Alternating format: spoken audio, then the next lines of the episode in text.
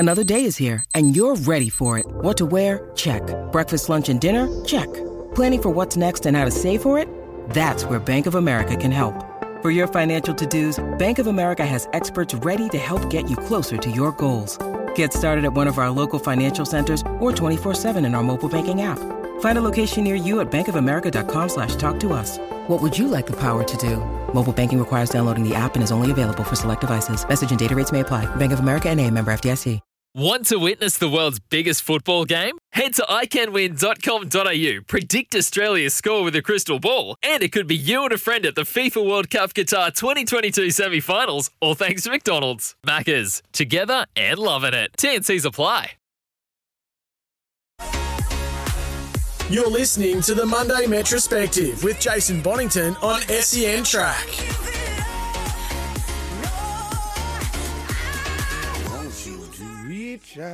Welcome, hello, good morning. How is everyone? Trot's life. This is the way we start our week. Well, Giddy Up with Gareth has just finished, so hopefully you got some winners there. I saw Wayne Hawkes was in the studio as well, but now we're turning our attention to harness racing, trying to find you winners for the future, and I've got a fair few black bookers. Steve Cleaves, I welcome you in. Have you got a few as well?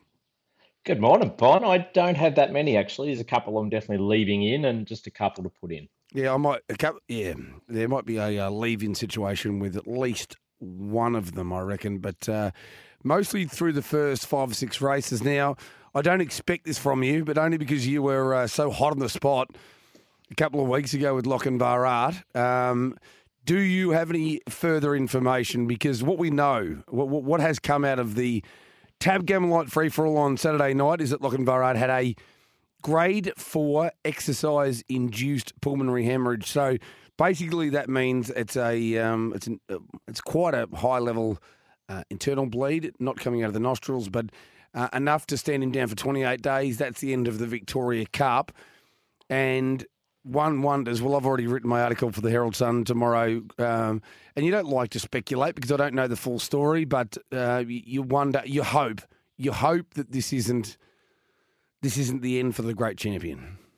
No, look, I don't think it is. I did reach out to the stable this morning and got a message back pretty promptly, which is really good. They've been fantastic to get in touch with and help put the news out there for everyone. But he said he pulled up great. He did have a grade 4 bleed, but at least it didn't come out the nostril, so it's not as severe as what some do when they bleed right out.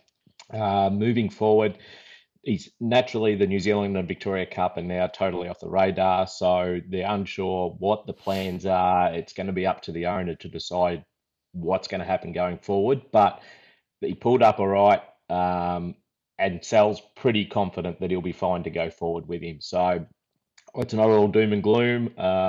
Just watching the replay, if he's had a bleed and he still finished off, not really that far off him. I don't think it was that bad an effort.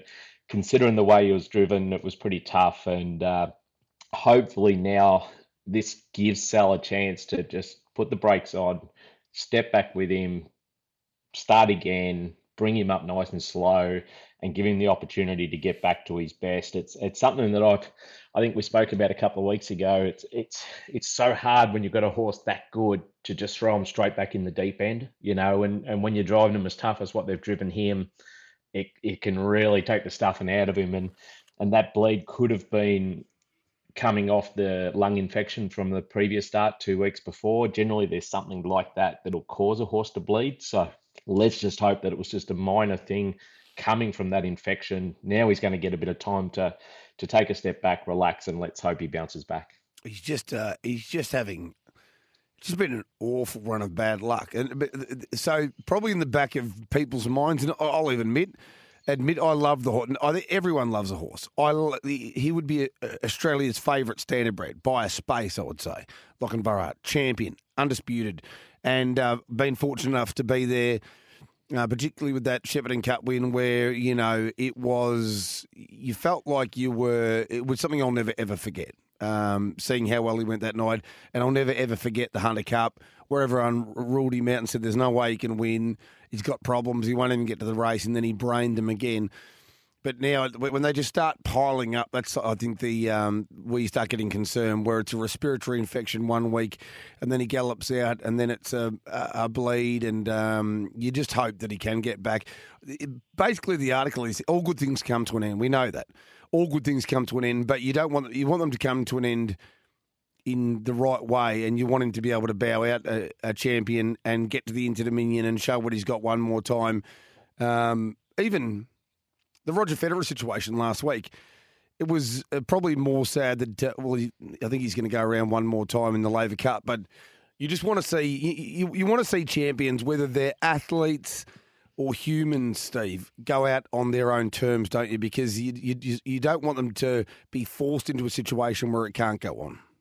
Absolutely. And you know, if you go back through his three runs, I mean, they've been pretty tough, you know, asking a big question of him, as I said, coming back into that level, you don't get a chance to get that confidence up. So hopefully he can now just take a step back, sells back. He can, you know, take his time with him and just get him back on track. And look, the confidence that the camp had, I think, shows enough that he should be able to come back. I you know, it's not like they were questioning going into Saturday night, oh, is he there, is he not? They were going in thinking, we are good here. And then it all changed at the green light. As soon as he galloped out, sort of put his chances to bed, and perhaps they should have driven him that way to say, well, let's just forget about tonight and look after him and worry about next week. But he had a fairly tough run. And then, you know, trying to put him to bed on the corner was, you know, that was probably just asking way too much of him after what he'd had to do. So hopefully now they can just hit the restart button and we can see him again in a month or two time. Right, we'll get to the Gamelan free for all a bit later, but let's start where we should with the first event on the program before we go to our first break here on Trot's Life Metrospective Edition. I was pretty dirty on myself here because it's an old school M1, the first race in the card, and you get stuck into maps, and there were so many sort of back me neck start performances for the runners in this race, but ultimately Vanquish Stride had been going around in the better races. He actually had the best form of anything going into the race. And even though he was pratted three wide early on a reasonable clip through that 45.4 second lead time in the first couple of 100 metres, as usual, is the most frenetic, and he was stuck out there. He did get some cover, Vanquish Stride, but he beat them like he was, I think, just better than them, to be honest, Steve. Yeah, absolutely. He's sort of shown in the past that he's one to get home late when the pace is on, and he did that his previous run. He got home really good out wide, and we mentioned it last week on this show. He was out 3 and 4 wide, making ground at the finish, really strong. Lombo Heaven got the gaps on the inside in that night and flashed home and ran second. And we black booked Lombo Heaven and put a watch on Vanquish Stride, and I actually upshot. Just lost it for a moment there.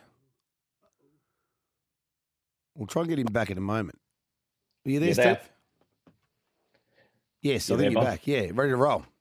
Sorry, continue on. I'm there now. You got me? Yes, I'm here. Gareth Hall in the studio. What a pleasure. Someone had to try to call me, didn't they? Yes. Very good. G'day, Gareth. So Vanquish Stride, he'd put the writing on the wall. Thought we might have lost him. We might go to a break here. First break on the Metrospective edition of Trot's Life. We'll come back. My first black book, who comes up in the opening event, as a matter of fact. And I reckon Steve will have him too if we can get back in contact.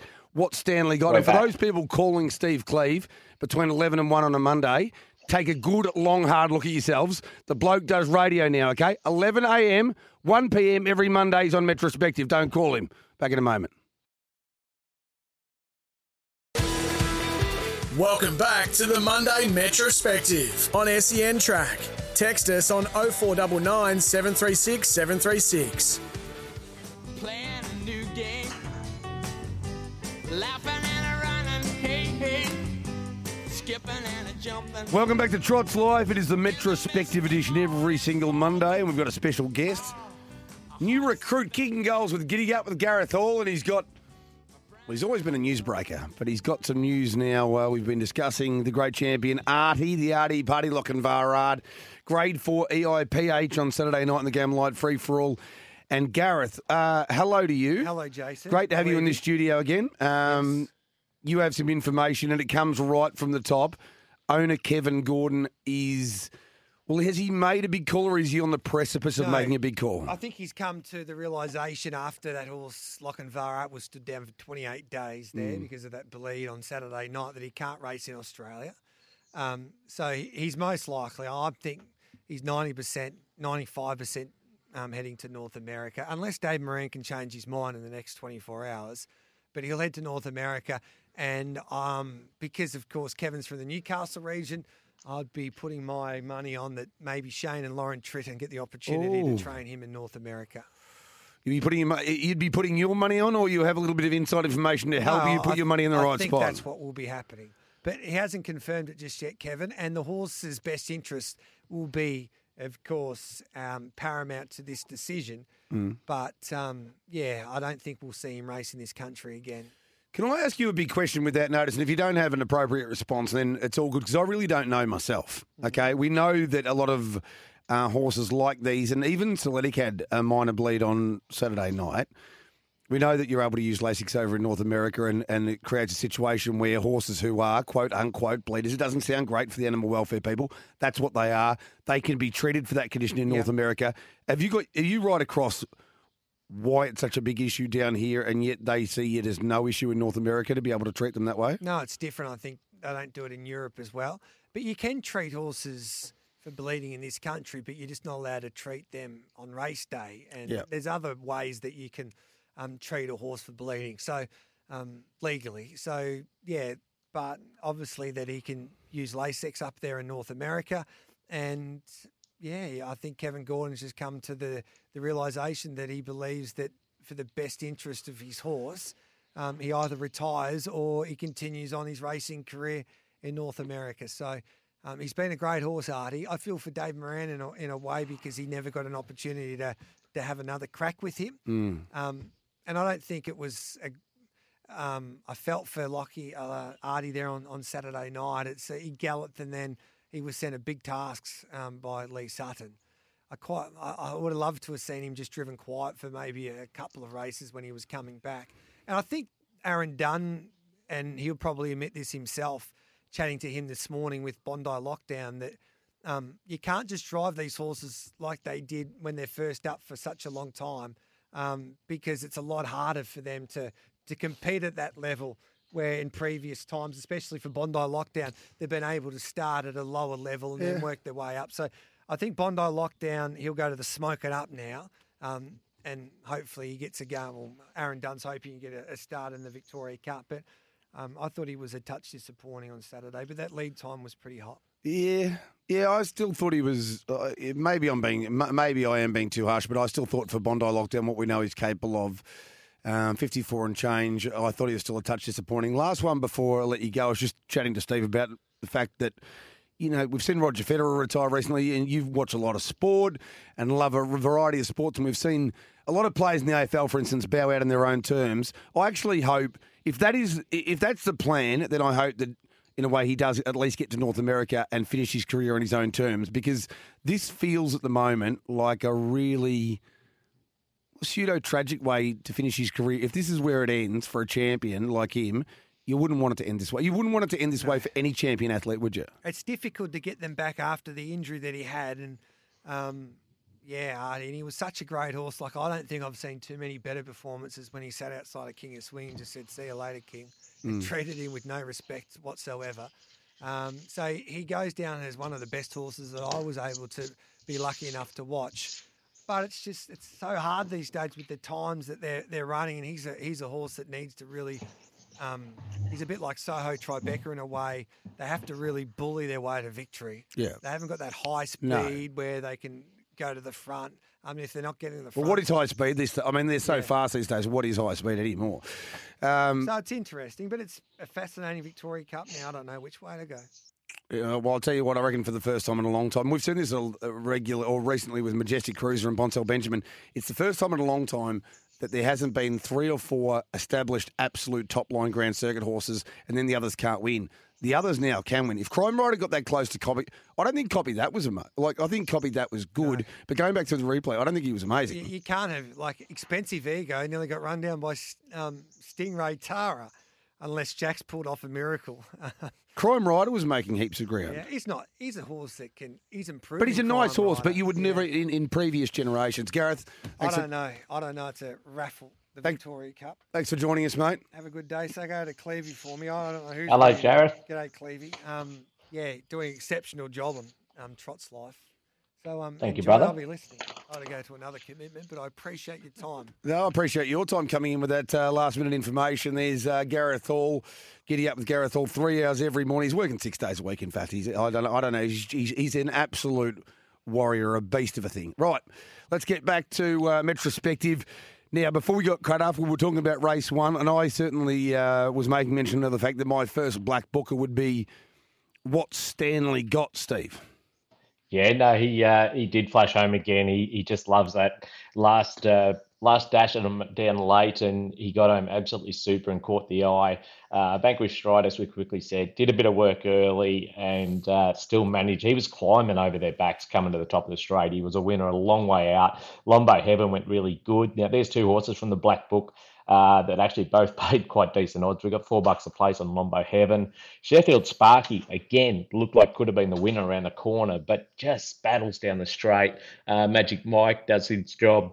Like you said, What Stanley Got, he was just flying home over the top of him. And the real query was Major Dalico. He did a little burn for the front, but he had it pretty easy in front, and he was going a long way from home. He got the scope, as we know.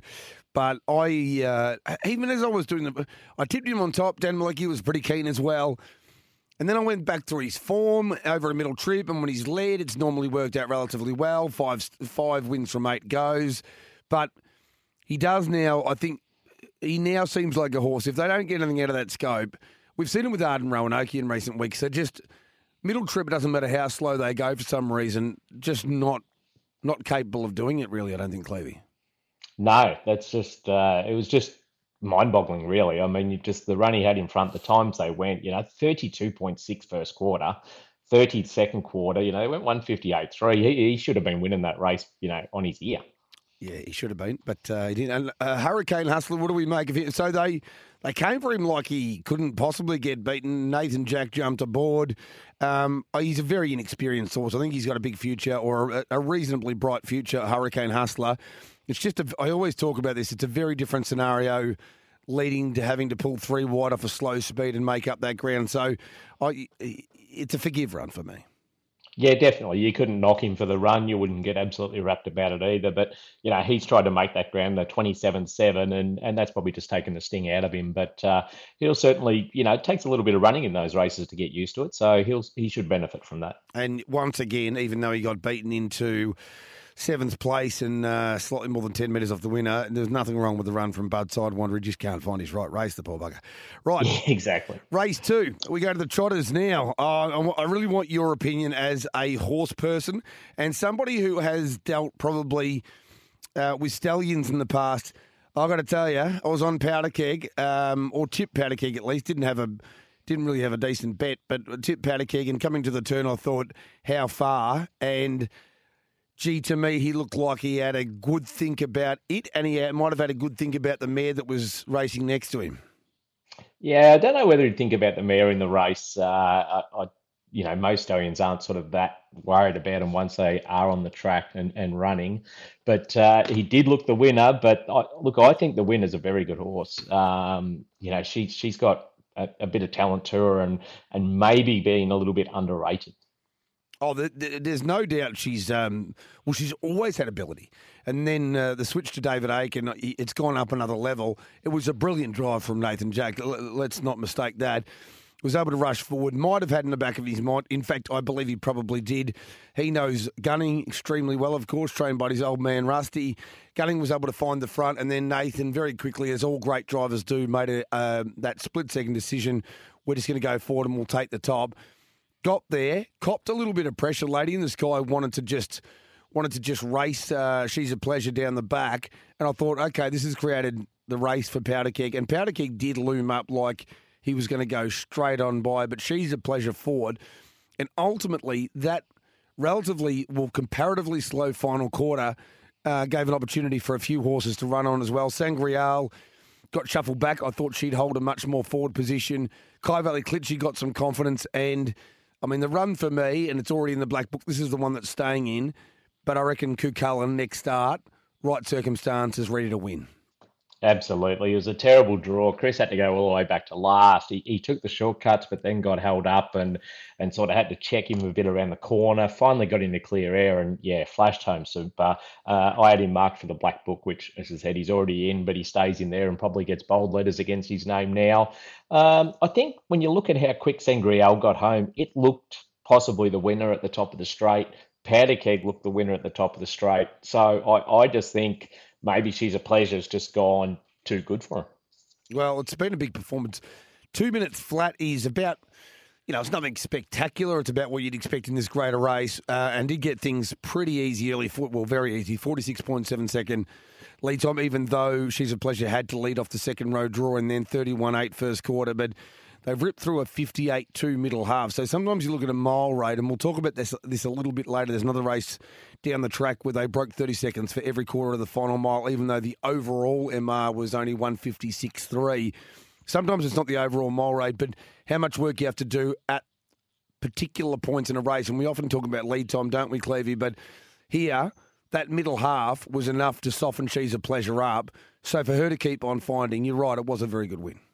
Absolutely. And one thing, and Tara Tom, when I spoke to him about one of my horses one day, I was just going through the speed map and he pointed out to me, and I actually watch it a lot, to make your move from the start off the second row and continue to move through to the front, going into the back the first time, that can take a lot out of your horse. Whereas if you come off the gate, restrain, then when they settle, you make your move, you're doing it fairly easily. But a 46.7, and she's come off the second row and continued to push to the front, got one little breather in, and then caught that mid-race pressure from the horse pulling outside of it.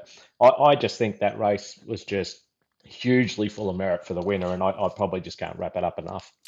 You make a very good point. There was a race going back about 6 weeks ago where Ian Buckian had to do it, and even thinking more recently, and it'll be a nice segue into race 4, we go through the retrospective review of the Tailor-Made Lombo, that race, the previous race, the matriarch, I reckon it was, Doug's Babe, came off a second-line draw from memory and went all the way around to the front and looked disappointing. But the amount of work that you do, it is a very critical thing for punters to look at and sometimes be pretty forgiving of a horse that has done that work. Sometimes I think there's a natural inclination that if a good horse finds the front, it doesn't matter how hard they've had to work to find the front, that they're in the premier position and that they've got no excuses from there. But you do have to factor in all of these peripheral things like where they drew, what the lead time was, whether there was pressure brought to bear as soon as they found the front. So excellent point raised by Steve Cleave. Time to go to the news, find out what's happening in the world. We'll come back with a race I'm very pleased to talk about. One of two best bets getting home in the night, Mighty Flying Art and the Claimer.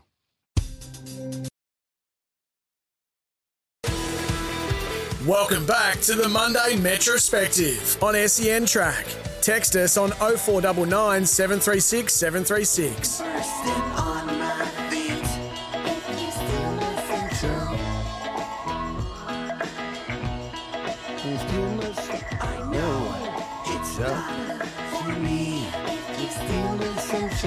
Welcome back to Metrospective. Puts you in a good mood, doesn't it?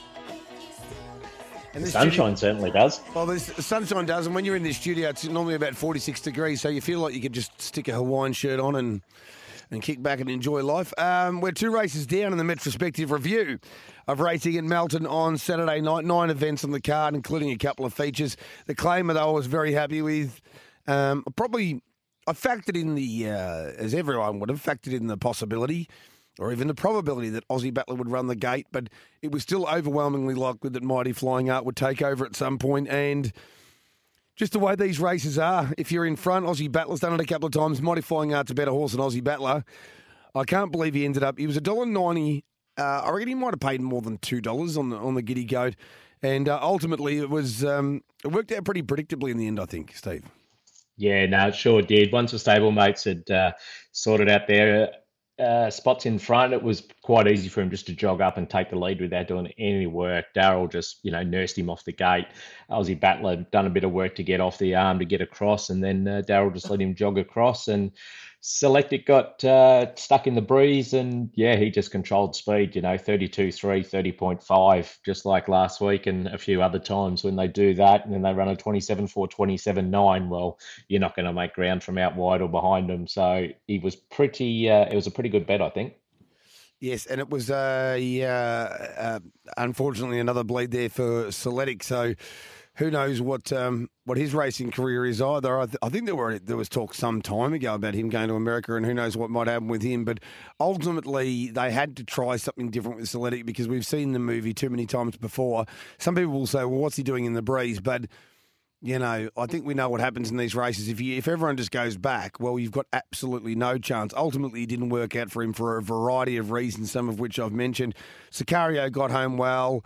Sahara Sirocco was solid enough. I think Sicario isn't... I mean, in a race where there's not a hell of a lot to analyse, Sicario was the run of the race outside the winner, it would seem, Steve. Yeah, Sicario got home really good. I mean, he had the 1-1, but the winner, you know, got away from him, and he ran him down fairly well at the finish. I mean, he got beaten 6.4 metres, but he was giving him a fair head start at the top of the straight. Sahara Sirocco also got home well. He's sort of working into it quite good. Aussie Battler just sort of battled, pocket the deal, battled. Selectic, as you said, he's had a bleed. He's obviously bled out of a nostril because he's been stood down 3 months. So, yeah, that's going to just set him back for a little while. And I mean, look, bleeding, I know listening to Gareth before, bleeders, a lot of horses here in Australia race that are bleeders. And Mirakuru bled on me back 18 months ago, and yet he's come back bigger and better than ever this last prep. So it's not the end of the world if you can get it under control and you can treat it right. And I mean, treat it legally too. It's not like you can't look after them. So you can certainly get them back on track. There's no issues there. But if they do bleed twice, then they're barred from racing in Australia. So that's the only issue that you do have. And just a little bit of education while we're on the subject. So it's probably a misunderstood thing slightly, and it sounds so visceral, doesn't it? But it's not always. There are a lot of very, very, very low-grade bleeds that do get found out on scope. But generally speaking, sometimes, you know, quite often those grade one bleeds aren't even going to make a big difference to a horse's performance. But I think it's worth noting, just for those who are following the trots, you can normally get a guide on one sometimes, because when they bleed or when they have those pulmonary hemorrhages internally, Clevey, they do tend to stop very quickly sometimes, don't they? So sometimes when you see one stop really quickly and you think to yourself, geez, that was disappointing, that there's often something there. Absolutely. And look, and sometimes you don't even know what causes it. As I said, quite often it's a respiratory infection that you don't even know they've got or something like that. In summer, dust can actually cause it because they can get a bit of a reaction if it's a dusty day. I know when Mirakuru bled, now we know he's a real keen racing horse. So it's very unusual for him to get off the bit. And he bled early in the race, not under pressure. So the start went, I restrained him because we'd drawn in the second row. And coming to the finishing post the first time, I was tapping him up to keep up, and I went, no, something's wrong with this horse, and I just pulled him up out of the race. So we hadn't even done a lap. We'd actually only gone half a lap, and I'd pulled him up out of the race, and he had bled. So it's look, it happens differently in every horse, and you, sometimes it's just a tiny little thing, and that's why I say about Lochinvar Art, he had a lung issue 2 weeks earlier, so that could have been a follow-on, and then that's what's caused him to bleed if that, you know, hasn't quite cleared up. And there's just no way of knowing most of the time when it's going to happen. Race 4 was the final leg of the early quaddie and the first of our features on Saturday night at Vicana's HQ, the Allied Express Tailor-Made Lombo at Group 3 level. We were talking all week about trying to fathom or imagine or conjure or manifest a situation where Treachery wouldn't find the front. Ultimately, she did. She did have to work for a Doug's Babe. Ding Dong Mick Bellman wasn't giving it away for free, but he was giving it away for $7.50, because that was always going to happen. Treachery was going to get the front. Doug's Babe sat in behind the lead. A runaway celebrity decided to go back and was very disappointing, particularly after bouncing back to what seemed like something near her best form in her previous outing. But ultimately, once Treachery found the top, she was able to drop anchor, and it became, as sometimes these small fields when the best horse does find the top, Clevey, it became a bit of a non-race. I don't know how much we learnt about a lot of these, other than to say yet again, even though she was beaten a long way, she's sort of racing out of her great art of Shengley, and to be able to battle on and beat the rest home, I still thought was a really solid performance. Yeah, no, 100% agree with you there, Artishang Lee. We put her in the Black Book a couple of weeks ago, and I'd be leaving her in there because she's just got to find a race where she's not up against the best of the mares, and I think she'll be back in the winner's circle real quick. So we won't be taking her out. Treachery, she is just an amazing mare. I've just fallen in love with her, 6 months ago, and she started to go through this run of wins, and she just looked like she was getting better and better. And, the other night, I know she got it easy once she was out in front, but she just sort of stamped her dominance on them. And probably deserved. I thought she was a bit short being $1.09, but at the end she proved that she should be that price because she done it so easily. And I tell you what, if you watch the start, Michael Bellman drove Doug's Babe, an absolute treat. He didn't even turn the whip on it. He had it under double wraps, just holding Treachery out, trying to make it do enough work that maybe it would be susceptible at the end, but he did not use Doug's Babe up one iota. Like, he never put that horse under pressure to the first corner, but it still wasn't good enough to get up and beat her, and that just shows how good Treachery is. But I think Doug's Babe is, if you take out that run that I referenced earlier, Clevey, where she had to do a stack of work, and I know right at the start of the preparation we heard from Michael Bellman in a post-race interview after winning a few starts back that Jeff Webster wasn't 100% sure where she's at, but I reckon two of the last three runs to me indicate if she's not right where she needs to be, she's pretty bloody close. Yeah, exactly. She's not far off, but it does make you wonder, if obviously there was some sort of setback, what that setback was, we're not sure of, but maybe she's still got a little bit of improvement left in her. Now, just a quick mention before we move on. We had Breeders' Week here on Trot's Life a couple of weeks back. And a lot of people think, well, there's only one sire for me and all the rest of it. Here are the winning sires from Saturday night at Melton. 9 different sires from 9 races. Better's Delight, Picardy Lindy, Art Major, Captain Treacherous, that's Treachery, of course, Betting Line, Jeremy's Jet, American Ideal, Courage Under Fire, and Blissful Hall. There's more than one way to skin a cat, isn't there, Clevey? Yeah, there certainly is. And and then if you go through the mare's breeding, there's a fair bit open there as well. I think they're all out of different bred mothers. So it opens it up a little bit. And yeah, look, as I said, you don't have to just go to the best stallion. You can find one that suits your mare or that cross, and hopefully you can pick one up at good value. All right, we're going to take a break in a moment. Before we do, our man on the scene here, JD, he's about to break some news in the footy. I'm not going to break it. I'm just relaying Sam. You're going to break the second egg. Sam Edmund, SEN's own chief sports reporter, has just reported that, if you're a Western Bulldogs fan, turn your radio off now because Josh Dunkley's nominated the Brisbane Lions as his footy club of choice next season. 6-year deal, $700 to $750 a year. So big fella, you'll be happy with that. Much needed grunt in the middle for the Lions next season. What did he get? He polled something around. He was the 14? most votes for the Bulldogs last night in last night's Brownlow. So I think he got 14 votes. So he's a handy player. Going to be a very, very, very good addition to that already bulging Lions midfield. Yeah. Before we do go to the break, am I getting so old that I don't know? Is there a reference to what the sunglass thing was last night? No, I think Libba was just real. But everyone started doing it. Yeah, I think he was handing him around. It must have been when you got 3 votes, you put the sunglasses on, you have a drink.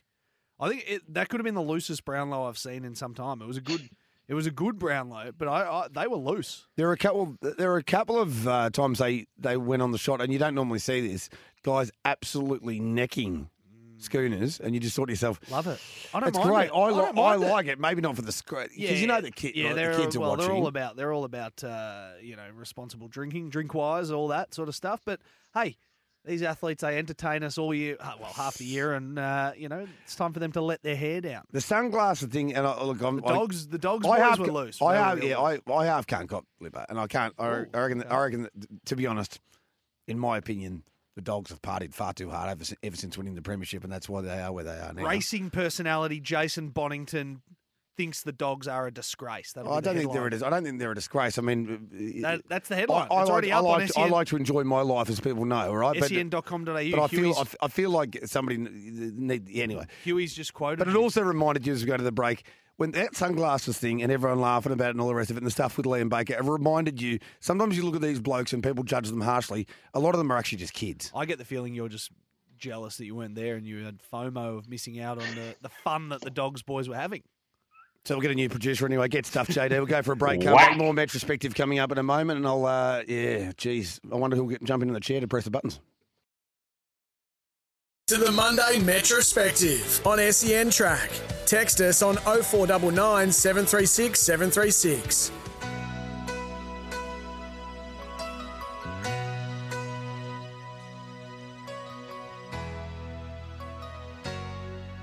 Working hard to make a living, no shadows on the way. Now, we're back. In a moment, we're going to go to some audio. It's Prostate Cancer Awareness Month, and Harness Racing Victoria for the sixth year are combining with the PCFA to engage in the long run and to try and raise money and awareness for the Prostate Cancer Foundation. And Kirsten Graham and I had a chat with Chris Harding, which we'll get to in a moment. First of all, though, Clevey, I'm just reading. Sometimes I just, you go on these Twitter rabbit holes. And there's a lot of talk about James Rain singing The Boys Light Up at the Brownlows last night. Were you aware that there was some sort of nefarious lyrics involved in this song or not? Absolutely. It's a classic. I didn't, there's like 9 million people who seem to know the lyrics and how maybe inappropriate they were, but no way, I had no idea. Anyway. I can't believe you've missed that over the years. That's just been an absolute classic of the years. I don't think I thought everybody knew those lyrics. No, I didn't. And it came out when I was 2, so no. I'm going to check them right now, as a matter of fact. Right, let's go to this interview with Chris Harding. Come back, more retrospective in just a moment. The other night, Chris Harding, welcome to you. Thanks, mate. For the Partner Appreciation Night, but very special month, and great to already see Nathan Jack and those colours win for David Aiken, the trainer, who's the man who's really brought this to bear in harness racing in Victoria. Yeah, David's been amazing. He's done so much ambassador work throughout not only September but the months leading to this as well, and sharing his story and being really brave for that. So I actually just went out on the track and I'm pumped up. Covered in sand, covered in mud. That was absolutely amazing, though. That was an unreal experience. So. Are you thinking about getting in the cut? Keep it fretting. Who's looking after you? We'll make sure you get an opportunity to have a drive fast work. Are you going to do it or not? 100%. I spent so much time doing my hair as well, looking good for this. Put on a helmet, had the glasses. I'm a mess, so forgive me. But that was amazing. So thank you for, let me do that.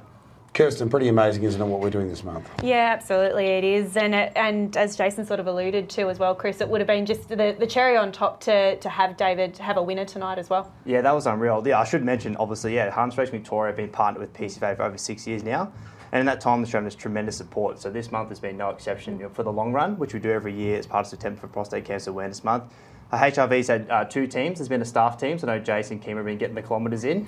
Yeah. And Greg Sugars and Chris Alford as well have had their own team. And they've been tracking the Ks they've been doing around the track. So they've well and truly smashed their 72 Ks and their fundraising goal already. So it's been amazing. Outstanding. Now, we did have that partner appreciation. Now, one of the questions that I never got to, because we raised a lot of money that night and we're doing it right throughout the course of the month, but we wonder where it goes. Everyone's I'm really proud of themselves when they contribute, but they don't know exactly where it goes. Does it go to research? Does it go to looking after the people who are currently suffering? Where does it go, Chris? Yeah, it really goes to all those things. So I think a couple of key things to highlight is over the past 10 years, PCFA has donated over $45 million into research projects to help with our prostate cancer.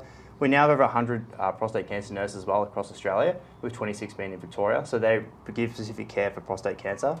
And we have 130 support groups all over Australia as well. So, and we have a free tele-nursing and free tele-counselling service you can call at 1-800 number anytime for all your needs when it comes to prostate cancer. So, we're doing a lot for the community and we really appreciate all the help.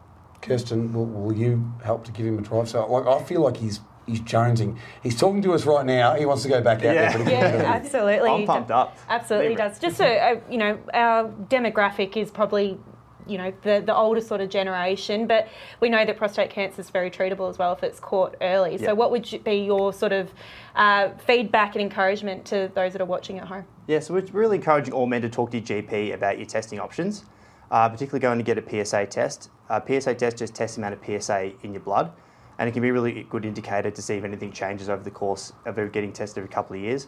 It's really quick guidelines. If you're 50 years old and over, no symptoms, and you haven't had any family history, recommend going to get a PSA test every couple of years. If you've got family history, like a lot of cancers, prostate cancer can be more affected if you do have family history, go from 40 years old onwards. Now, Chris, we're doing a fair bit for prostate cancer, right? Harness racing, Victoria. Amazing. We're doing, we've done a great job. Oh, amazing, yep. Now we need you to pump us up, because the way you're talking right now, I don't know how many times you've been out to the track, but you see, when you're watching on TV, it looks like maybe they're not going that quickly. When you're out there and you see how quickly they're going, it's an exciting sport, isn't it? It was unbelievable. So I was with Shane, who shout out to Shane as well. He's been going through prostate cancer himself. And also Smudge as well. Apparently he's a very, very famous horse. So I felt very lucky. And yeah, like I was saying, oh, this is amazing. And he was telling me about how this isn't even probably half the speed you guys go on a full race. And there's, they're called sulkies, is that what they are? And they bump each other side to side. And I thought, I couldn't believe you guys go even faster than that. So I'm pumped up. Are you a bit of a thrill seeker by nature? A little bit, yeah. Right now your pupils are hitting me, I've got to tell you. I'll be honest with you. Oh, it was unbelievable, yeah. And the horses are amazing too. I went down the stables of Kima before as well. And yeah, I've noticed as well the HRV is a real community vibe. I think it's what we're discussing in the stables as well. Like everyone's just so friendly, so approachable. Horses are all there. Everyone's looked after. So I thought that was really awesome. And this association will and must continue, because there is a closeness now. That's what community does. So you've got the prostate cancer community and the harness racing community, and now after 6 years, we've really bonded, haven't we? Absolutely, yeah. Cheers for another 6. Let's keep it going. Good on you, Chris. Thanks for joining us. Tate. Appreciate it. Thank you. He's a good man. There's no doubt about that. And he's very, very excited. Takes a lot to get me that excited these days. Yeah. But I'm going to go. I'm not 50 yet, but I'll tell you what, I reckon I might go early for that test. I think I'm probably the guy that probably needs to go early. Right, let's get stuck into some more form now, and a big thank you to Chris Harding and to everybody who is contributing to the prostate cancer. Back to the Monday Metrospective on SEN Track. Text us on 0499 736 736.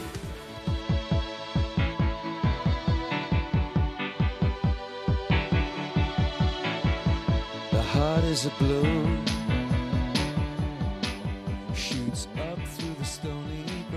A little bit of Beautiful Day by the great U2, led by Bono.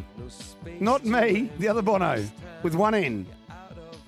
I don't like being called, well, I don't like Bonington. You don't like Bonington. You've given Bono me makes me feel a bit weird these days as well. You've given me some real dirty eyes one day when I called you Bonington, and I had to reevaluate our friendship. Willem called me Bonington at one point as well. Yeah, no. And he had to back off so I could lend him a blazer. Well, where is Willem? Because I gave him three of my blazers for Saturday for the races. Well, he hasn't worked since he called you Bonington, clearly. He's been back. He was working with me, but Jason is... His name's Eric. Odd. Okay, that's odd as well. Yeah.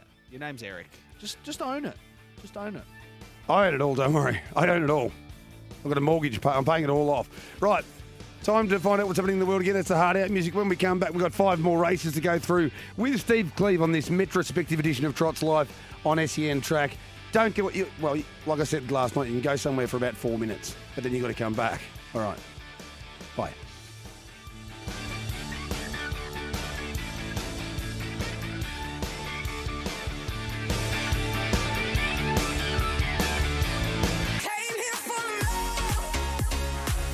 You're listening to the Monday Metrospective with Jason Bonington on SEN Track. Hello and welcome back. This is Trot's Live. This is Metrospective. That was it felt blunt. We've started the second hour, so come back from wherever you went for 4 minutes. I said you could go for 4 minutes. You've got to be back now listening to Steve Cleave and I as we've got 5 more races to go through from Saturday night to action at Tabcorp Park Melton. Dan Malecki and I in the Friday form paddle, and then again on Trot's Vision on Saturday night where... we're saying constantly, bet on the Tigers way too short at $5. We got it to drift all the way out to $16, and it wins. But this all goes back to a Burning Questions episode going back probably 4 or 5 weeks ago, Cleavey, where Jack Law mentioned, really without prompting, that he felt Bet on the Tiger could be a really good horse going forward. Well, I'll tell you what, he's got there pretty quickly. Yeah, he certainly has. I thought he started way overs at $16, not that... I expect him to be $5. But if you go back through his form, he put in a massive run I think it was his win here 3 starts back at Melton, when he really got attacked for the lead, and I think he done a power work. They went to lead time in something like a 45 seconds, and he still managed to, you know, kick on and win the race, although it only be by half a neck. It was a massive run, and I thought this horse has definitely got a bit of talent. And he came out with a bad run the next start in the Size Classic, running 8th, but then he's bounced back now with 2 wins in a row. And unfortunately for Captain Belisario, he's his own worst enemy at the moment. He's just, he come back with a bang first up, settled really well at the back of the field and let loose around him. But his next 2 starts, he's just got up and pull, and I'm not sure what's sort of got under his tail, but I went back through his form and he's never been noted as pulling hard in the run in any of his runs until now. So hopefully Jane Davies can get him quietened down, because he's a very nice pony, but you can't be doing those sort of things. Well, he definitely pulled hard at that previous outing when he got beaten by Cobra. He's just in a bit of a mood at the moment, and I don't know why either.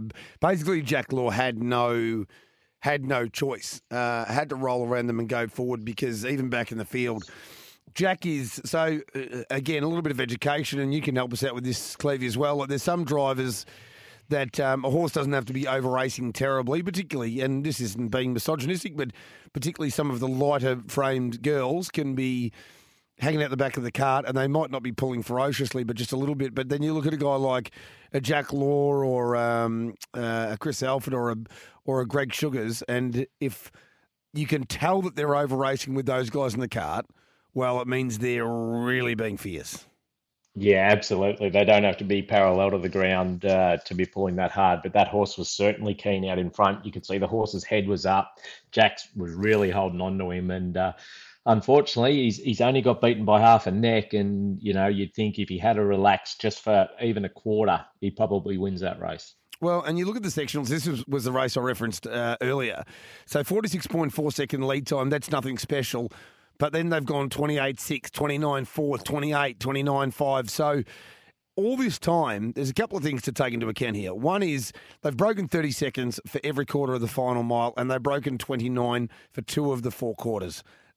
So this is a war of attrition at that point. And then Captain Belisario is not only running those times, but he's expending energy, extra energy, because he's over racing in the run. So we have got some problems with Captain Belisario. There's no doubt about it. There is also very little doubt about the fact that he's the best horse in this race. And I'm happy to say that, even though he's been beaten his last couple of starts, and people will start saying, well, performance matters more than potential. He is the best horse in the race, in my opinion, by a margin. But Bet on the Tiger's done a big job, because he's been involved to some degree in a little bit of the early burn here, and still been able to come with one big run and get the job done. So he is going places.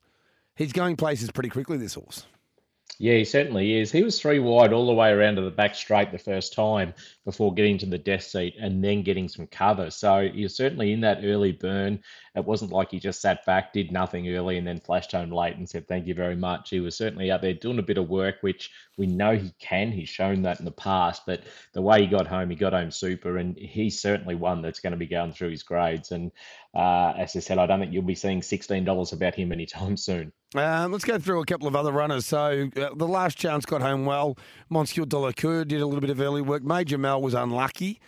Never got a crack at them. And actually, if you watch the full race and watch every horse go over the line, he was getting home okay. Ruby Wingate was a touch disappointing. Cobber, I called him Nick Kyrgios in the form comment. Well, this was Nick smashing his racket again. There might have been something wrong. Query performance, scope, all the rest of it. But Cobber does do this a little bit. Cobber can be great one week and then not so great the next. Blissful Lily was tired, but was, you know, racing well out of its grade, I would have thought. Now, I've actually black booked one in this race. It's been beaten more than 10 metres. But talking about the consistency of those sectionals, and on the back of a really good last start win, I concede it was an easier grade, but it feels like Monjana finally is back in the mood a little bit again. I thought this was a really brave performance just to keep on keeping on, even though it had been caught in those sectionals in the breeze throughout, Steve. Yeah, and as you said, it did the work that, you know, the winner Bet on Tiger did early too, working around 3 wide, right around into the middle of the back straight before getting the death seat, and then having to sit out there outside the leader and cop that speed all the way. So it's gone very well, and I reckon you can sneak the Last Chance into your black book as well.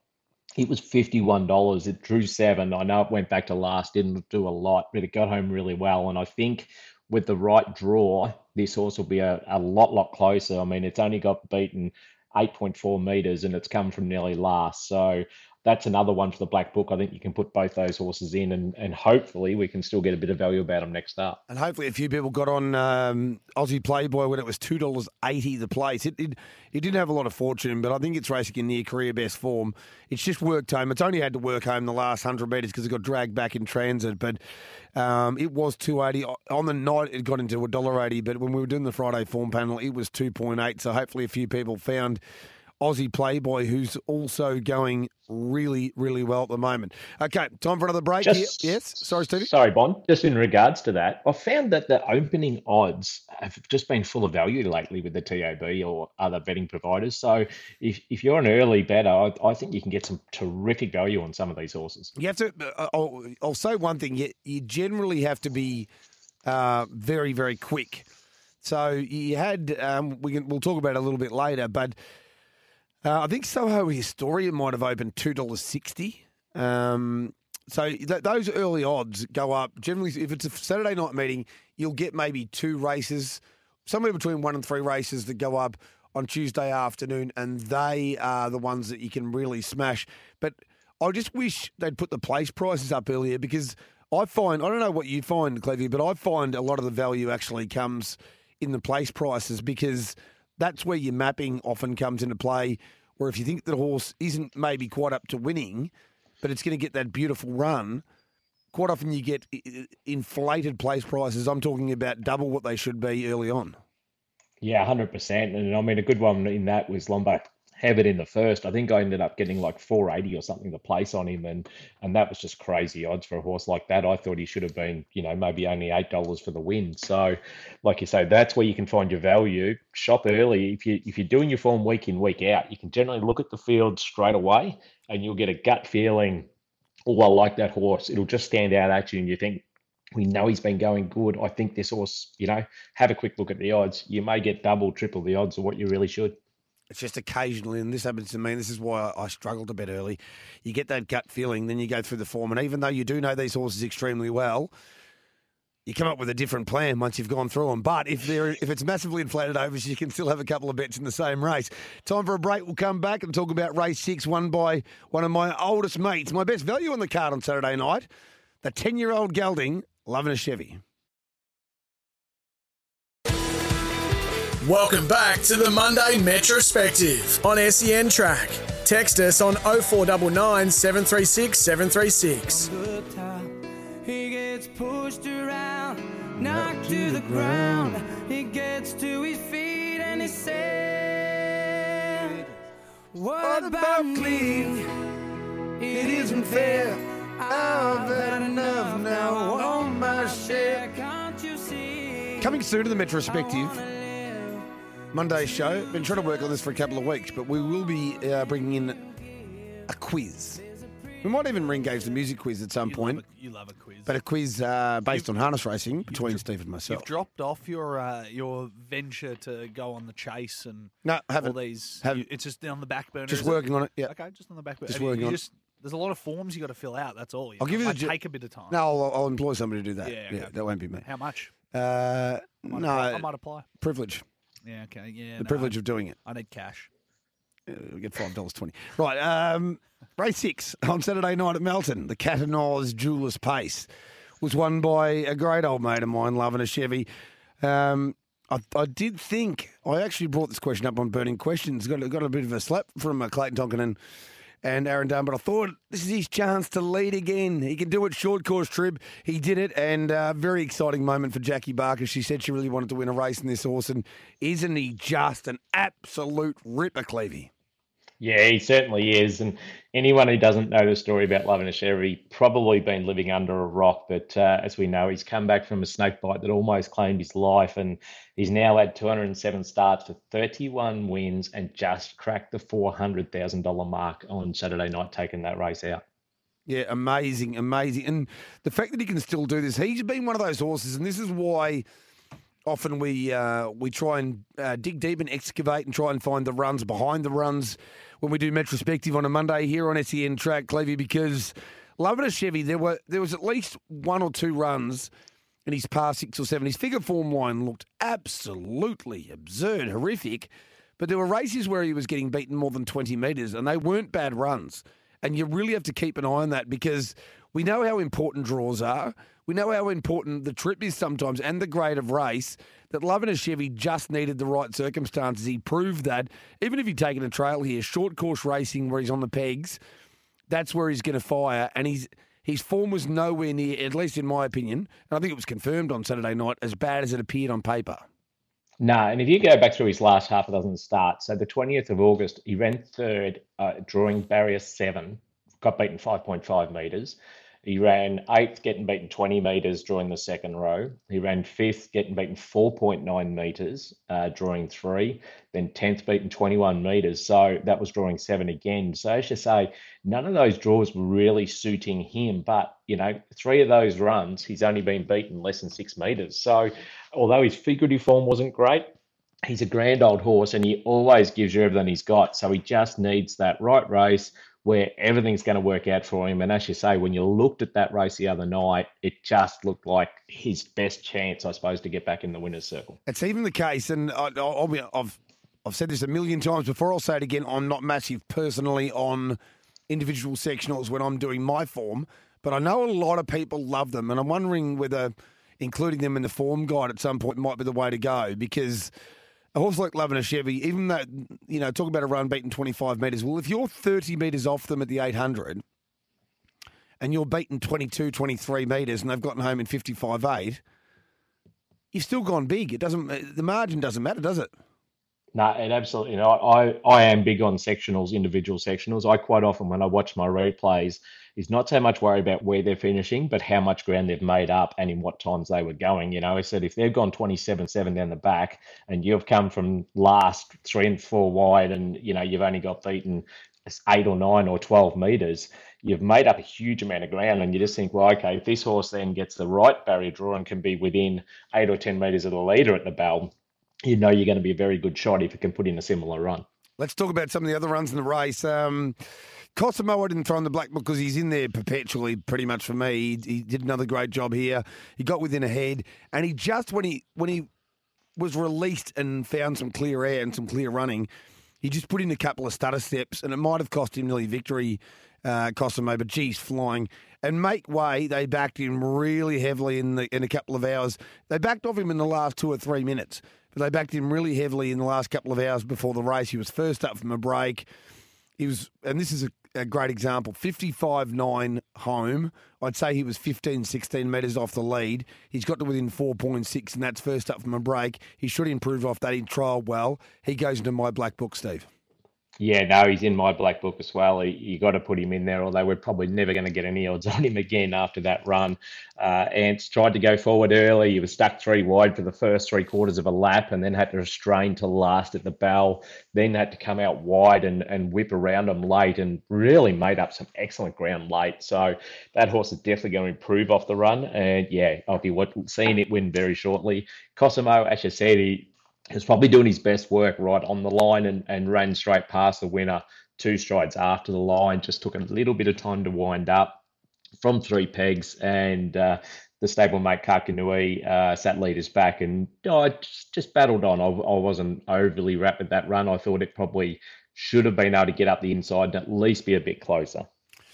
And what else have we got there? Western Sonia Door, I think, was, okay. Certainly not the Western Sonia Door we know of old. On with you, Kakinu is going through the motions, I think, at the moment. Sahara Tiger was a very interesting one because he loomed into it like he was going to be in the finish, and he just hit a wall. So there was no scope on him or anything. He actually ended up being the $3.60 favourite. They launched him late, but that was an unusual run for me, but you've got to remember with these horses that have come back from an injury, he was huge second up from a break, but there was, just to my eye, I don't know anything more, but to my eye, it looked like he might have felt something, or something had gone amiss in those concluding stages, because you don't normally loom the way he did, and then just hit a brick wall, and he sort of dropped his bundle a little bit late.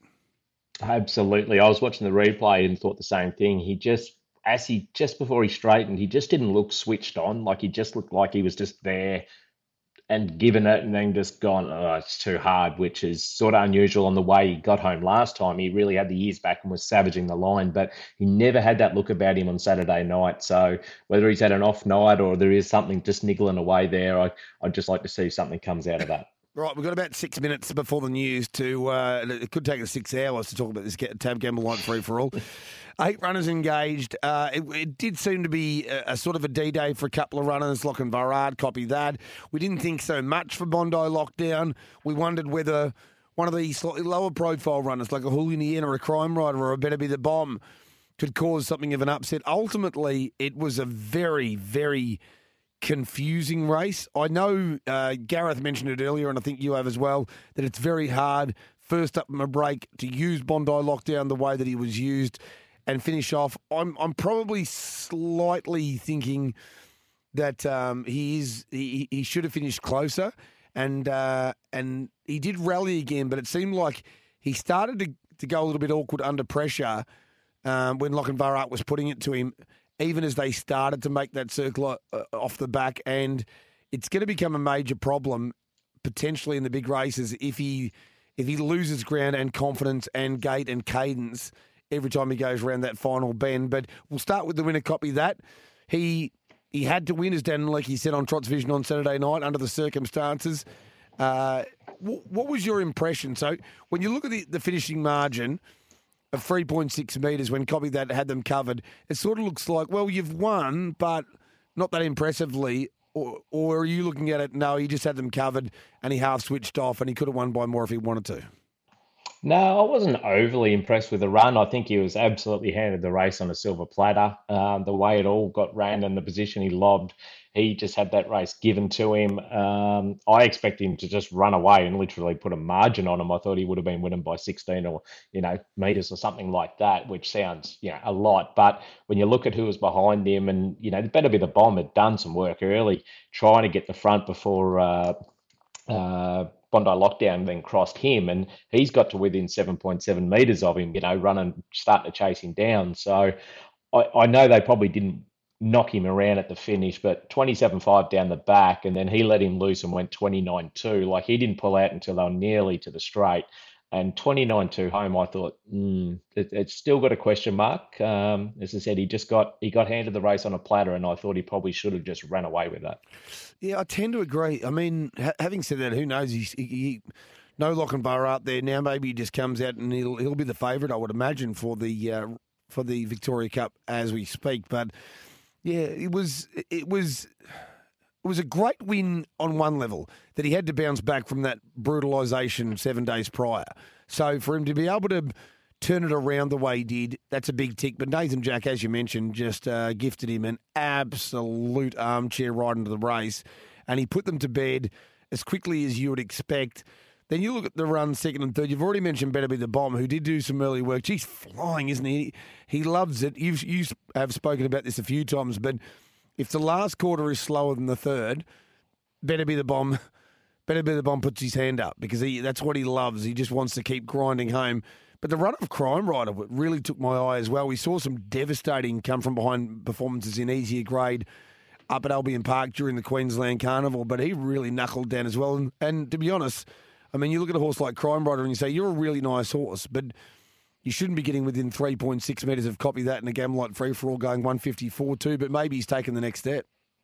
Yeah, maybe he has. But I just watched the replay of the last 400 again, and Nathan asked copy that. He gave him three good whacks on the bum. Yeah. And he was not finding at the finish. And they said they got home the last quarter in 29.2. So that may have made the others look really good getting home, but that makes him look even worse. I would not be touching the $5 about him in the Victoria Cup. I know you'd think, okay, he's the best horse, but he should have demoralised them in that finish. He should have just ran away and put an absolute gap on them, and to be then coming out Victoria Cup favourite, I think there's a lot of water to go under the bridge yet. Yeah, I agree. But like I say, if you were looking for the silver lining, it is the fact that he bounced back that far. So he's improved, exponentially from a very, very difficult first-up run on Victorian soil, but And he has got his first win. He'd only had 2 runs in Victoria for an 11th and an 8th prior to that. So he needed to get a win on the board. He's done that. Now what can you do? We want to see him another time and see if he can bounce even further off that. Hull in the end, I'm probably willing to concede at this point. I know he's only had 2 runs back from a break. That devastating speed that he has, when they run along too quickly, it seems to be removed. So maybe he isn't – well, he is capable of winning a good race, but I think as Dan Malecki's mentioned – repeatedly in recent weeks, it might be over 1,720 metres. And the remaining runners, Bondi Lockdown, we've already discussed, and Lochinvar Art, Shorty's mate and Bonsell Benjamin at the back. Would you agree with that analysis of Hull in the end? Like, he's got devastating speed, but there are horses that can absolutely launch off moderate pace or reasonable pace, but when they go too quickly, the sprint's taken out of them. Is he one of those horses over a middle trip? Over the middle trip, possibly. I do think he likes a mile a lot better than the longer trip. But look, I'd be a little bit questioning how much last week may have taken out of him, because he looked like he actually hit the brick wall last week. He ran up and then, you know, he sprinted pretty hard down the back and then really found nothing up the straight. He just plodded. So that may have taken a little bit out of him. And just watch him going forward. Quite often, third, fourth starts, that's when he really starts to fire up. I've noticed in his past sort of couple of preps, he's been at his very best at probably fourth up. So maybe it took a little bit off him. So it wasn't a bad run, but it wasn't a great run. I wouldn't write him off, that's for sure. All right, that's good news. Well, I might stick with him a little bit longer haul in the end, but I feel like... Here's a question for you. We've got the news hot on our heels. If a horse like Bulletproof Boy had been in the same spot as, say, a Hull in the end on Saturday night, would they have nearly won the race? Yeah, I think so. Well, you look at where Better Be the Bombs come from, and he's got within 7 metres. And, I mean, he's got out underneath Hull in the end around the corner. So if you put Bulletproof Boy in that spot, then he probably doesn't, well, Better Be the Bomb probably doesn't get out the way he did. And he would have been really hard on Copy That's Back. And if he didn't beat him, he'd certainly be where Cromwell was. Interesting, isn't it? You can throw Torrid Saint and others into that category as well. Go to the news now. Yeah. Torrid Saint had been in the same spot, it could have been a very much different story, because he's just airborne at the moment. It probably wins. We'll go for a break, find out what's happening in the world via the news, then come back and talk about another good result from race 8, the Logical Starving Solutions Argent 3-year-old classic won by Soho Historia. Retrospective on SEN Track. Text us on 0499 736 736.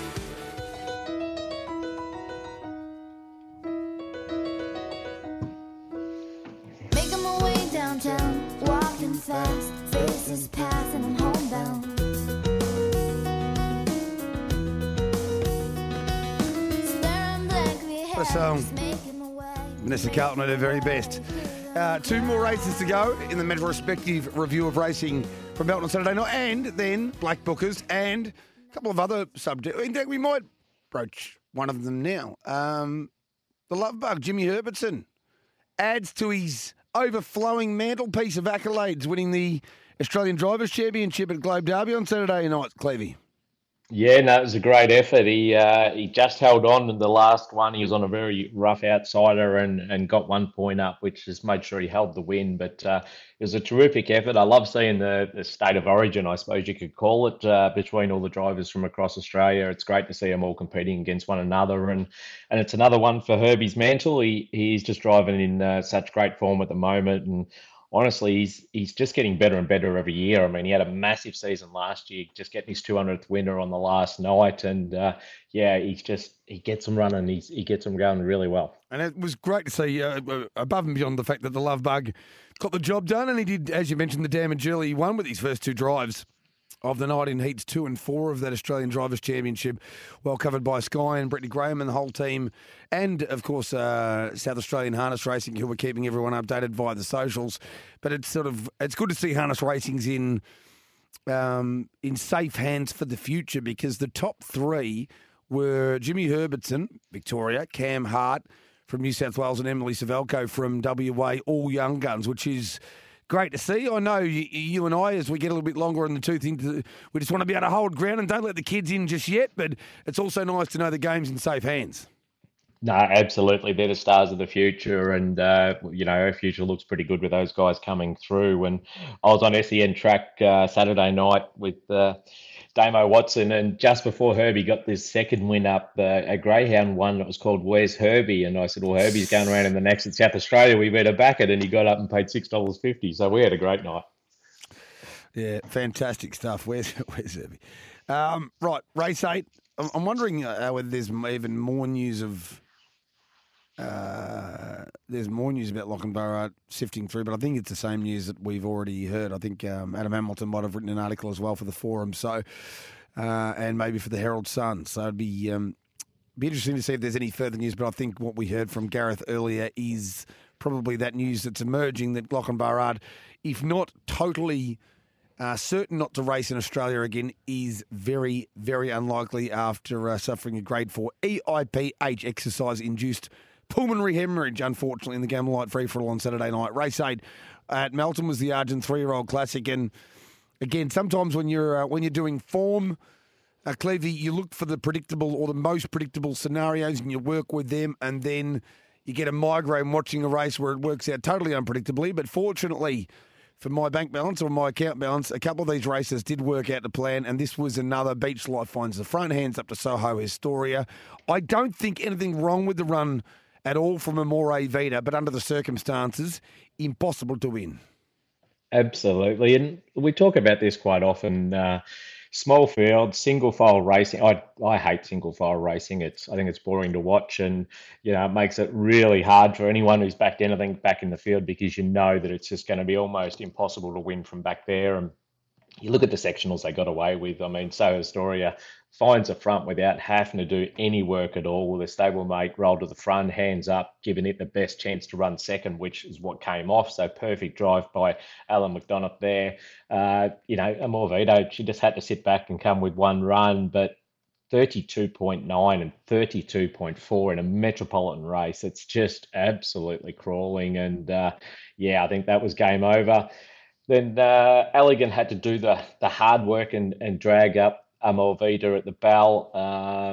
But yeah, 28 quarter down the back when they're trying to make ground, and then 27-1 home. There's no way that Amore Vita was going to win that race just by the way that it panned out. So, you know, early on. We did get some pre-race, a little bit of intel, I think, that Amore Vita, there's still some concern about her over-racing a little bit as well, which is, for some people, they'll look at the race and say, well, she was never put into it. And those who don't know much about harness racing then go down the path of, you know, it was a non-race and all the rest of it.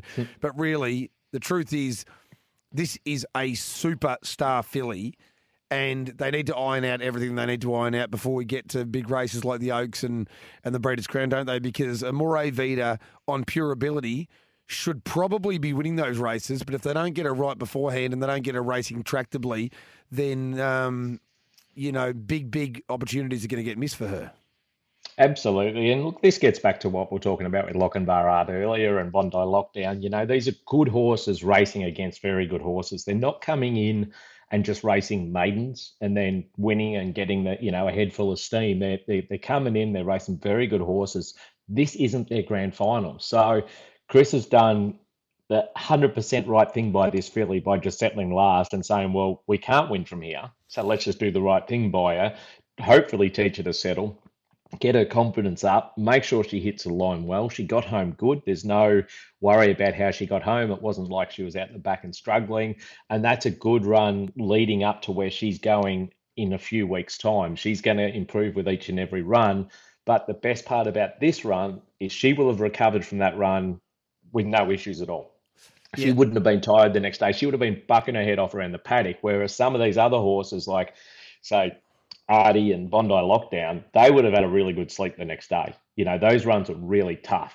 Whereas this filly, there would have been no harm taken out of that run. So it's really hard when you're a punter and you want to back that horse because you think she's the best horse in the race. But if you do your maps and you weigh it up right and you just put a bit of thought and knowledge into it, you can work out, let's not back her, or let's just watch. You know, if you just have that question mark, then just watch her this week. You know, it's $2.80. You weren't getting any value about her. It wasn't like she was a $14 shot that you're going to say, oh, I've missed the best price I've ever got. You would have just stood back and said, I'm not going to back her, but I think she's the one that I select in the race. Yeah, and you know, going forward, as mentioned, I think you saw everything you needed to see. I flew home, made ground on the winner in a very, very fast final half. So it's a tick for Amore Vita, but she still does need to, again, maybe even next start. You might not want to back her and just see if she does go forward, will she over race and all the rest of it. But that'll be price dependent, as it always is. Right, race 9, final event on the card at Tabcorp Park Melton on Saturday night. And this was, well, it was the biggest margin of the night. It was a massive win to Night School, who, to be honest, has always shown a lot of ability.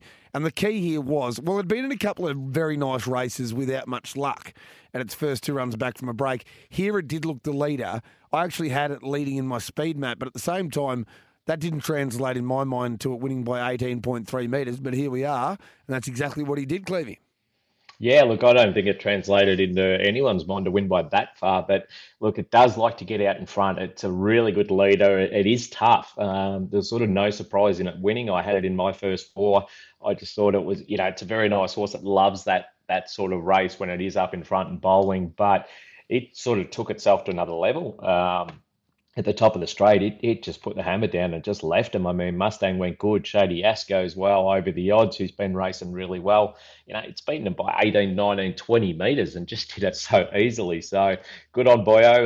It's great to see him get a winner down there in town. He doesn't come down very often, but when he does, I think last time he came down, he might have even won down here too. So he's having a bit of fun with this horse. There's not a lot of, I think, obvious excuses for the remaining runners when you get beaten that far in a 158 5-mile race. Shady As was first up from a break, and Aaron Dunn would have gone home feeling a bit disappointed, but we've already mentioned ad infinitum that it's very difficult with horses first up from a break. Went around to sit parked. At his best, Shady As is good enough to still be in the finish of that race, but he'll need more hard racing. Over the odds was okay. Mustang was pretty good. The rest, it's much of a muchness, I think. Although one thing that I think is certain, even though it's been beaten 23.5 metres, is that Arden Roanoke, even though he's got this blazing gate speed, is more suited racing off the space, or at least leading and following a helmet after that. Yeah, no, definitely.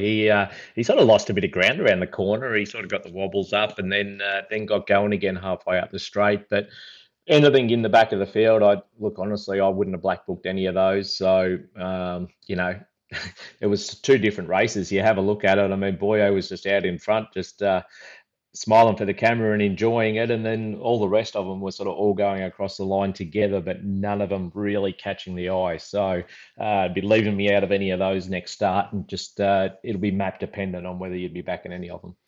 Yeah, I think that's 100% accurate. Right, let's go to another break, come back, and we'll talk about our black bookers from the program, then discuss anything else that we might take our fancy in harness racing news, including potentially the big win from 3-year-old Akuta over in New Zealand, who now seems like a massive chance at 3 of winning the New Zealand Cup.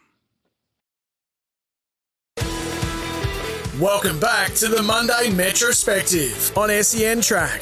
Text us on 0499 736 736. Short song, but it's a hell of a story when you spend your lifetime trying to get your hands on the Holy Grail. There's a couple of different Holy Grails coming up in Victorian harness racing in coming weeks and months. Victoria Cup, Breeders' Crown Series, Vic Breed Super Series, Inter Dominion. Then you can take a breath for 2 minutes. Then the Big Country Cups at the start of 2023 into the Summer of Glory, including the AG Hunter Cup. It's an exciting time, and we're also trying to find the Holy Grail of future winners. Lay your black bookers on me, please, Steve Cleve, my brother. Okay, so race 1, we're sticking with Lombo Heaven. We've already put him in, but I think that run Saturday night, he definitely stays in. Race 2, leaving Keg in, Powder Keg. I think he just needs that right run. I think he's better off savaging the line off a sit than being the first one out and making the move. But as with you, Kukulain, I think definitely goes in. It was a good run, and he's working his way up. Race 5, I think the last chance deserves to go in. It was $51 Saturday night. If it gets a better barrier draw, it's got a good chance, especially if it's drawing 1, 2, 8 or 9 where it can get into the right posse. Race 6, we have to put Make Way in. That was huge, but we're probably not going to get any odds about it. And race 8, I think Elegant was a really good run, considering it had to take up Amore Vita, and Amore Vita only beat it home by sort of a neck. So that's one I think watching for the future. It should find its, although maybe not through the Oaks and that, but if it happens to find a different race, I think it'll be very hard to beat. All right, my black book is very similar. What Stanley Got, I've got in there. He sort of stays in. I think I might have even black booked him when he won. So settled right back out the back in a slowly run race, hit the line like a steam train, only really got clear the last 50 metres and just rattled home. So What Stanley Got is feeling in a mood. That's three excellent runs in a row. That's called a profile. Kukulain, you've already mentioned. Clevey, already in the black book from the big first up effort, but even closer now. We probably always thought, Merv Butterworth told us, the owner of Kukulain, that he thought probably 3 or 4 runs back would be required. Well, we've had 2. I reckon next start, right circumstances, can definitely win. Make way. Who knows? We might find him in a race where we do get an okay price, because he's now stuck in that area where they're very, very, very even races.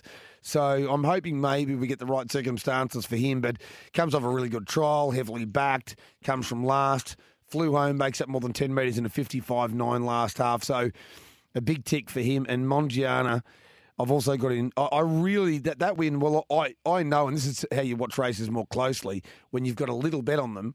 I was on the Rock and Roll King when Mongiana beat him, and the Rock and Roll King was at $30-something and sliced through, looked the winner. Mongiana had been 3 wide virtually the journey and still won. And to sit parked outside a horse as good as Captain Belisario in 28-29 and only really get a stitch in the last little bit tells me that Mongiana is on track at the moment and is starting to feel like the good horse, or the quite good horse that he's promised to be. You've got to remember, I know that was only a small field, the Shepparton Cup a couple of years ago, but Mongiana was in there and he wasn't disgraced. So he's a pretty high-quality horse when he's in the mood. So they're my 4 black bookers. Very quickly before the final break, incredible to think that this very exciting young horse in New Zealand, Akuta, is second favourite for the New Zealand Cup now, Clevey. Yeah, it's incredible to hear that. I just watched this replay. I don't know if it was really that exciting. It still looked a little bit green getting down the straight. Looks like he's still got a little bit to learn. I mean, he did the job. He got the win. But, you know, he probably should have been the quality star that he is. Anyway, he didn't do any work early. He stepped away okay, which you'd probably want to get away a little bit quicker in a race like the Cup to make sure he's not too far off him. But sat in the depth of the last lap and toughed it out. But, you know, when you said that, I quickly went into the replay thinking he's just gone out there and just demoralised him. But he only got up by a head and... yeah, I'm just surprised he's that short. I think, well, you look at it now, Silvershort's $3, $6 for Copy That, and Lochinvar Art's at $15. Well, that won't be happening. If you get news from Mick Stanley or anybody does that Rock and Roll Do's going, it's $21.06. So again, not a great deal of value in the market, but if there's a little bit of erosion and he's definitely going Rock and Roll Do, then maybe place only could be worth a bet. We'll go to our final break here on the Metrospective edition of Trot's Life on SEN Track, and we'll wind this puppy up when we return. Welcome back to the Monday Metrospective on SEN Track. Text us on 0499 736 736.